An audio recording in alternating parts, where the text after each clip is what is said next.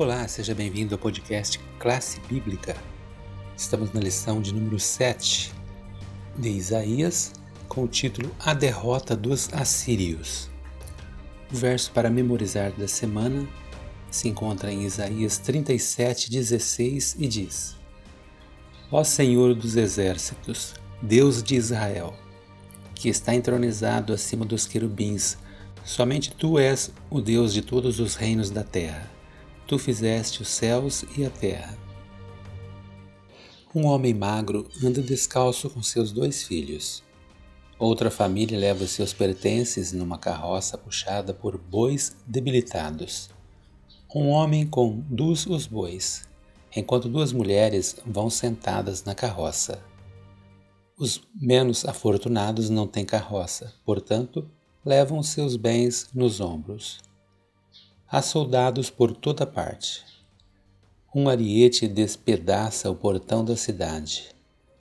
Arqueiros em cima do ariete atiram nos, nos que defendem os muros. Reina ali desenfreada carnificina. Um rei assenta-se grandiosamente em seu trono, recebendo espólio e cativos. Alguns se aproximam dele com as mãos levantadas, implorando por misericórdia. Outros se ajoelham ou se curvam. As descrições destas cenas com o rei começam com as palavras: Senaqueribe, rei do mundo, rei da Assíria, e continua com as expressões como assentou-se em um trono, nemedu, que quer dizer cadeira cultica, e o espólio da cidade de Laquis passou em revista diante dele. Essa série de imagens que um dia adornaram as paredes do palácio sem rival de Senaqueribe agora se encontram no Museu Britânico, e que história elas têm para contar sobre a situação do professo povo de Deus.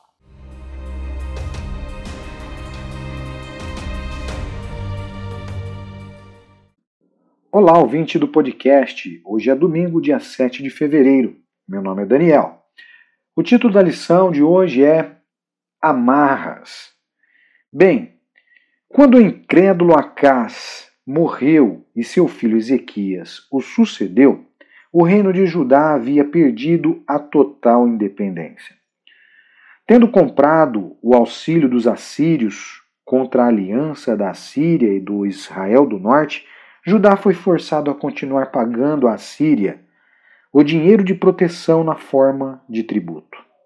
Quando o rei assírio, o Sargão segundo, morreu em um campo de batalha distante e foi sucedido por Senaqueribe em setecentos e cinco antes de Cristo. Aqui a Síria parecia vulnerável. Evidências de textos bíblicos e assírios revelam que a Ezequias aproveitou essa oportunidade para se rebelar. Bem, adotando ações agressivas como líder de uma revolta contra a Síria, entre outras, as pequenas nações de sua região. Infelizmente, Ezequias havia subestimado a resistência do poder da Síria em setecentos e um antes de Cristo, quando Senaqueribe tinha subjugado outras partes de seu império. Ele atacou a Síria, Palestina, com força devastadora e assolou também Judá. Bom, quando Ezequias percebeu que Senaqueribe pretendia tomar Jerusalém, a capital, ele fez extensos preparativos para um confronto contra a Síria. O rei fortaleceu suas fortificações, equipou e organizou ainda mais seu exército e aumentou a segurança das fontes das águas de Jerusalém. O impressionante túnel de água de Siloé, homenageado por uma inscrição que narrava sua construção, quase certamente data da preparação de Ezequias para um possível cerco. Tão importante quanto a liderança militar e organizacional, Ezequias ofereceu uma liderança espiritual também, enquanto buscava levantar o ânimo de seu povo naquele momento assustador. No entanto, o rei de Judá estava determinado a fazer sua parte na preparação para resistir o inimigo. E havendo feito tudo que estava ao alcance da energia e do planejamento humano, reuniu seus exércitos e os animou a ser fortes e corajosos. Bem, se Ezequias confiava tanto no Senhor, por que ele fez tantos esforços? Suas obras negavam também a sua fé?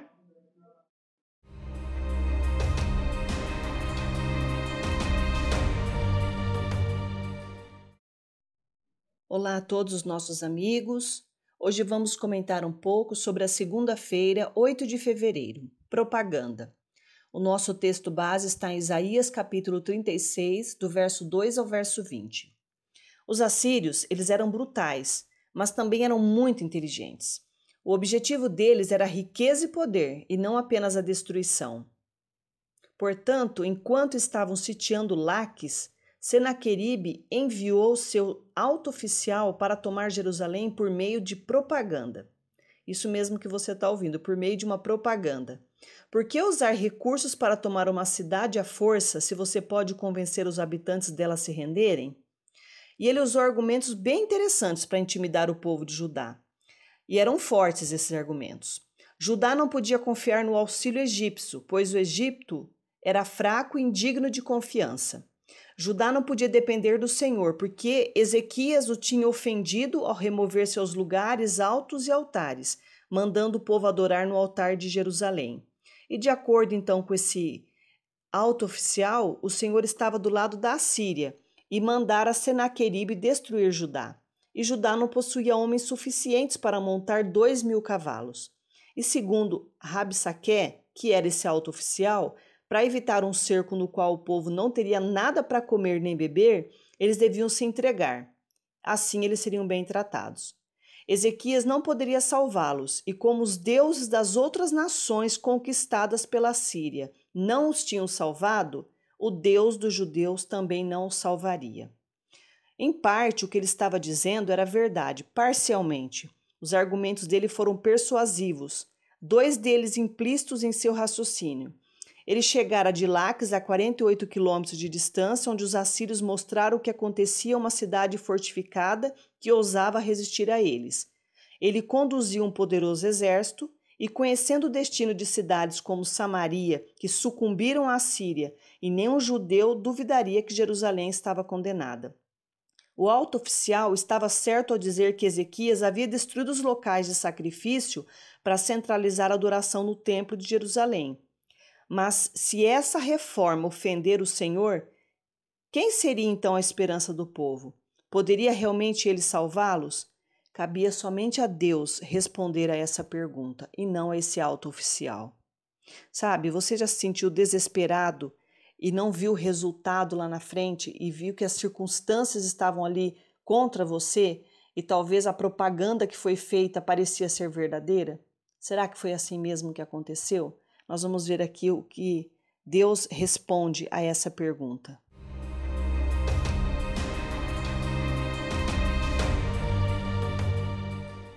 Vamos seguir com nossos estudos na terça-feira, nove de fevereiro. Abalado, mas não abandonado.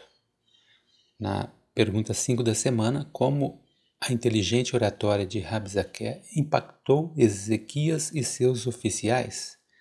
O que aconteceu foi que o povo e o rei rasgaram as vestes e ficaram muito tristes com essas palavras de Rabsaqué. Profundamente abalado e com lamentações angustiadas, Ezequias voltou-se para Deus, buscando humildemente a intercessão de Isaías, o profeta cujo conselho seu pai havia ignorado. Na pergunta seis agora, como Deus encorajou Ezequias?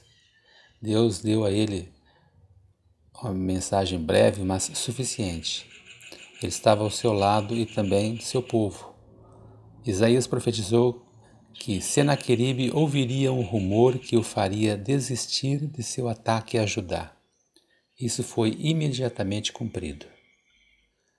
Temporariamente frustrado, mas sem desistir, Senaqueribe enviou a Ezequias uma mensagem ameaçadora. Não deixe que o seu Deus, em quem você confia, o engane ao dizer: Jerusalém não será entregue nas mãos do rei da Assíria.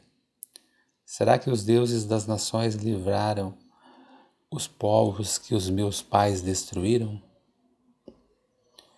Dessa vez, Ezequias foi direto ao templo e apresentou a mensagem diante do Senhor dos Exércitos, entronizado acima dos querubins. A pergunta sete diz o seguinte: como a oração de Ezequias identifica o que estava em jogo na crise de Jerusalém? Aqui, Senaqueribe ataca intencionalmente a defesa mais forte de Ezequias, que é a fé em seu Deus. Em vez de fraquejar, Ezequias apelou para que o Senhor demonstrasse quem ele era, para que todos os reinos da terra soubessem que só Ele é o Senhor. A pergunta final de terça-feira, a oitava pergunta, leia a oração de Ezequias, lá em Isaías trinta e sete, quinze a vinte. Em quais atributos de Deus ele se concentrou? E qual princípio nessa oração nos incentiva e fortalece a fim de permanecermos firmes em nossas crises pessoais? Fica aqui uma reflexão para que você possa, como tarefa, fazer depois Isaías trinta e sete, quinze a vinte.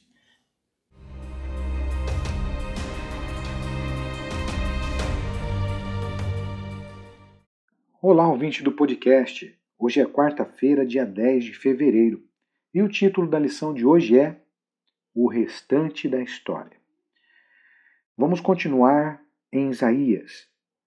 De acordo com os registros de Senaqueribe, ele tomou quarenta e seis cidades fortificadas, sitiou Jerusalém e fez Ezequias, o judeu, um prisioneiro em Jerusalém, e este era em sua residência real, como um pássaro em uma gaiola. Bom, contudo aqui, apesar de ser inclinado à propaganda como uma extensão de seu imenso ego, não há textos nem quadros que afirmem que ele houvesse tomado Jerusalém. Essa omissão é incrível, dado o implacável poder de Senaqueribe e o fato também de que Ezequias ter liderado uma revolta contra ele. Os que se rebelavam contra a Assíria tinham curta expectativa de vida e mortes terríveis. E aqui nós vemos que mesmo que não tivéssemos a Bíblia, deveríamos admitir que um milagre deve ter ocorrido lá. O fato de Senaqueribe ter se revestido, ter revestido as paredes do seu palácio sem rival, com figuras esculpidas que descreviam seu cerco bem-sucedido, a Laquis parece ter ocorrido devido à sua necessidade de manter a aparência. Mas, se não fosse pela graça de Deus, essas figuras teriam mostrado Jerusalém. Senaqueribe não contou o restante da história, mas a Bíblia o faz. Em resposta à oração de fé de Ezequias, Deus lhe enviou uma mensagem de segurança para Judá e de fúria contra o rei assírio, que tinha afrontado o rei dos reis. Deus logo cumpriu sua promessa de defender Jerusalém. Uma grande crise exigiu um grande milagre. O número de mortos foi alto, aproximadamente cento e oitenta e cinco mil. Portanto, Senaqueribe não teve escolha senão voltar para casa, onde encontrou a própria morte. O Deus dos hebreus havia prevalecido sobre a orgulhosa Assíria. A honra de Jeová foi vindicada aos olhos das nações vizinhas. Em Jerusalém, o coração do povo estava cheio de santa alegria. Além disso, se Senaqueribe tivesse conquistado Jerusalém, ele teria deportado a população de tal maneira que Judá teria perdido sua identidade, como ocorreu com Israel do Norte. Portanto, de uma perspectiva, não haveria o povo judeu nem quem o Messias pudesse nascer. A história deles teria terminado ali, mas Deus manteve a esperança bem viva. Bom, como você responderia à seguinte pergunta? Foi justo que aqueles soldados assírios morressem em massa dessa maneira? De que modo você entende essa ação do Senhor?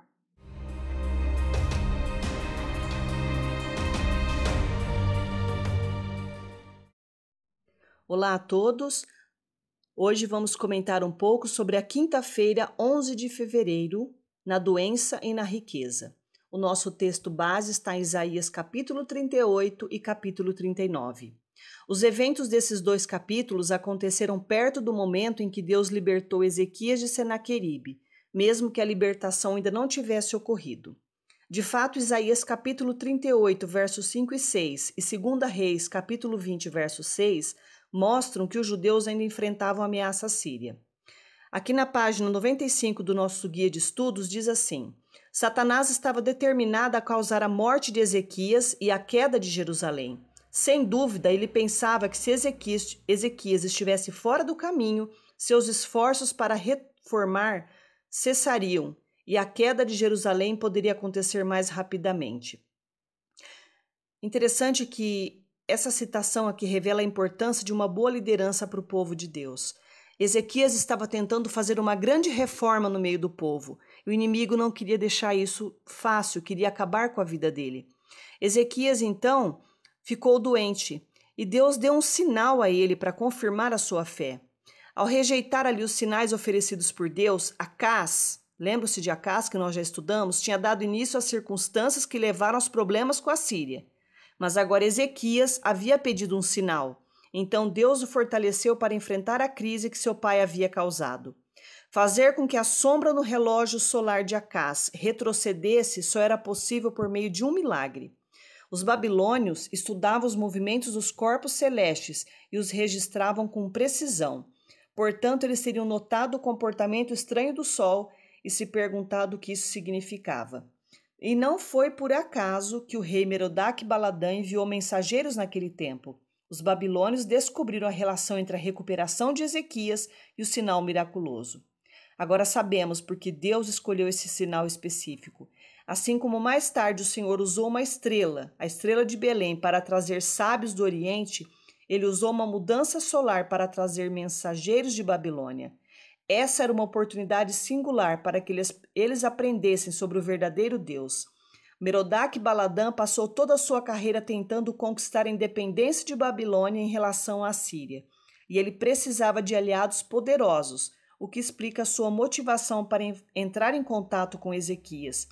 Se o próprio sol se moveu a pedido de Ezequias, o que ele poderia fazer com a Síria?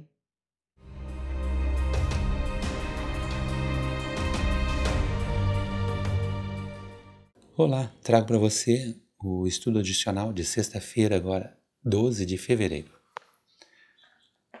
O primeiro texto de Ellen G. White está em Profetas e Reis, página trezentos e quarenta e dois, e diz: somente por intervenção direta de Deus, a sombra no relógio solar poderia voltar atrás dez graus. Isso devia ser um sinal a Ezequias de que o Senhor tinha ouvido sua oração. Concordando, o profeta Isaías clamou ao Senhor e fez retroceder dez graus a sombra lançada pelo sol declinante no relógio de Acaz. Próximo parágrafo agora está na página trezentos e quarenta e quatro e trezentos e quarenta e cinco de Profetas e Reis.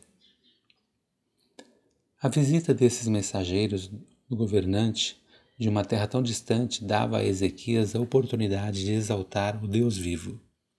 Como teria sido fácil para ele testemunhar sobre Deus, o sustentador de todas as coisas criadas, por cujo favor sua própria vida tinha sido poupada quando todas as outras esperanças haviam desaparecido. O orgulho e a vaidade, no entanto, tomaram posse do coração de Ezequias e, exaltando a si mesmo, expôs aos olhos cobiçosos os tesouros com que Deus havia enriquecido seu povo. O rei mostrou aos mensageiros a casa do seu tesouro, a prata, o ouro, as especiarias, os óleos finos, todo o seu arsenal e tudo quanto se achava nos seus tesouros. Nenhuma coisa houve, nem em sua casa, nem em todo o seu domínio, que Ezequias não lhe mostrasse. Não foi para glorificar a Deus que ele agiu assim, mas para se exaltar diante dos príncipes estrangeiros. Perguntas para consideração. Seria Satanás como o Rabsaqué assírio? Ele fala a verdade quando diz que pecamos? Como Deus responde? Qual é a nossa esperança contra essas acusações? E a segunda questão. Satanás interrompe suas acusações quando somos perdoados? Depois que somos perdoados, Satanás continua dizendo que lhe pertencemos por causa do nosso pecado. Qual é a natureza de sua acusação? Vamos ao resumo final da semana. Em resposta ao clamor de um rei fiel, Deus salvou seu povo e mostrou quem ele é, o onipotente rei de Israel que controla o destino da terra. Ele não apenas destrói aqueles que tentam destruir seu povo, mas também oferece oportunidades para que outros se unam ao seu povo, não importando quanto eles sejam babilônicos.